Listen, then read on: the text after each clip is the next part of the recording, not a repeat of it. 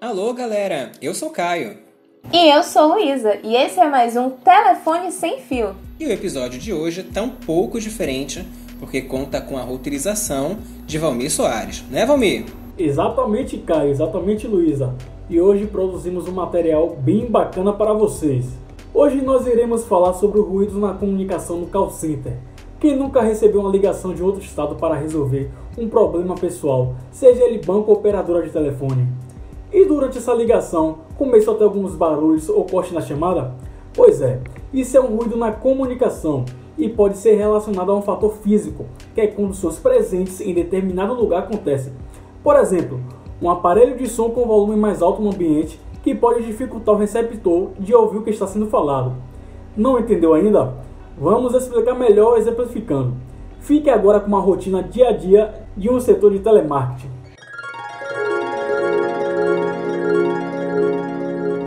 Mais um dia normal, Dona Regina liga para a empresa NET para reclamar do serviço da internet que está horas oscilando.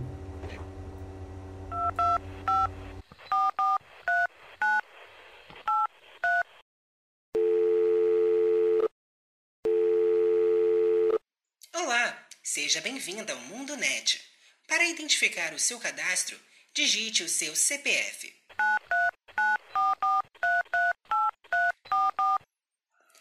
Para falar sobre fatura em atraso, digite 1. Para receber segunda via da fatura, digite 2. Para cancelar a linha, digite 3. Para fazer uma reclamação, digite 4. E para falar com um atendente, digite 9. Um momento, iremos transferir a sua ligação.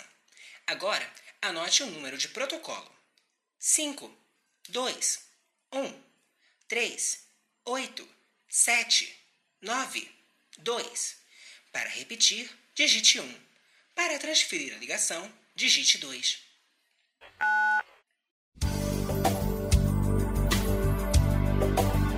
Empresa NET Atendimento ao Cidadão.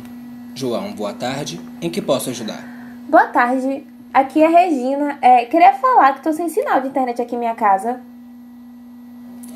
A senhora poderia falar o número do CPF para localizar o cadastro da senhora? É, eu não consegui entender, tá cortando um pouco a ligação.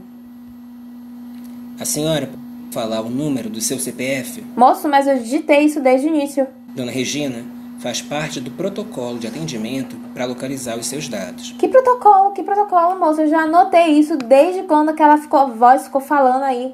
Não, dona Regina. Eu quis dizer que faz parte do processo de localização do seu contrato. Ah, entendi. Tá, eu, eu vou falar meu CPF. É. 835 632 000 3148. Só um momento enquanto localizo aqui. Encontrei.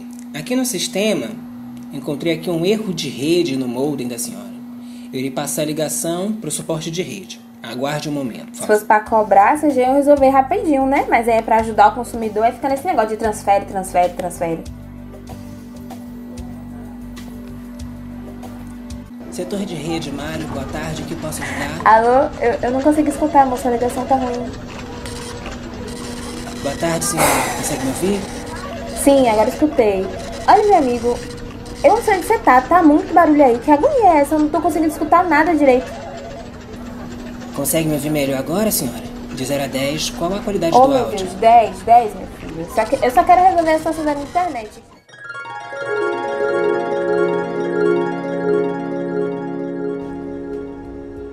Essa conversa entre atendente de telemarketing e cliente já se tornou comum no nosso dia a dia. Sabemos que o setor de call center é fundamental para uma relação entre receptor e emissor, mas com diversos ruídos na ligação presente entre o atendente e Dona Regina, acarretou em vários problemas. Primeiro, na oscilação da chamada, que fez com que diversas vezes a consumidora não conseguisse fazer a compreensão das solicitações feitas pelo atendente. Segundo, que o problema da consumidora não foi atendido pela empresa. Mas o que isso pode acarretar futuramente? Vejamos bem. Dona Regina ficará sem internet em sua residência. Poderá acionar a Anatel fazendo uma denúncia contra a empresa e fazendo o cancelamento do contrato.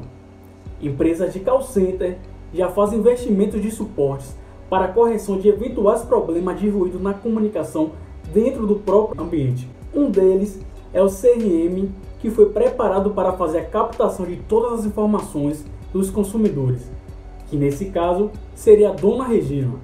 Ou seja, com esse suporte, a empresa desde o primeiro envio do CPF digitado por Dona Regina já teria localizado o contrato sem perda de tempo. Um outro suporte que trabalha diretamente com o CRM é a central de telefonia IP. Nesse caso, quando a ligação ramal do call center fosse transferida, já deveria ir com uma observação registrada no sistema de qual seria a solicitação feita por Dona Regina. Se a empresa já tivesse feito esses investimentos, Dona Regina, nesse momento, já estaria com a sua demanda provavelmente resolvida.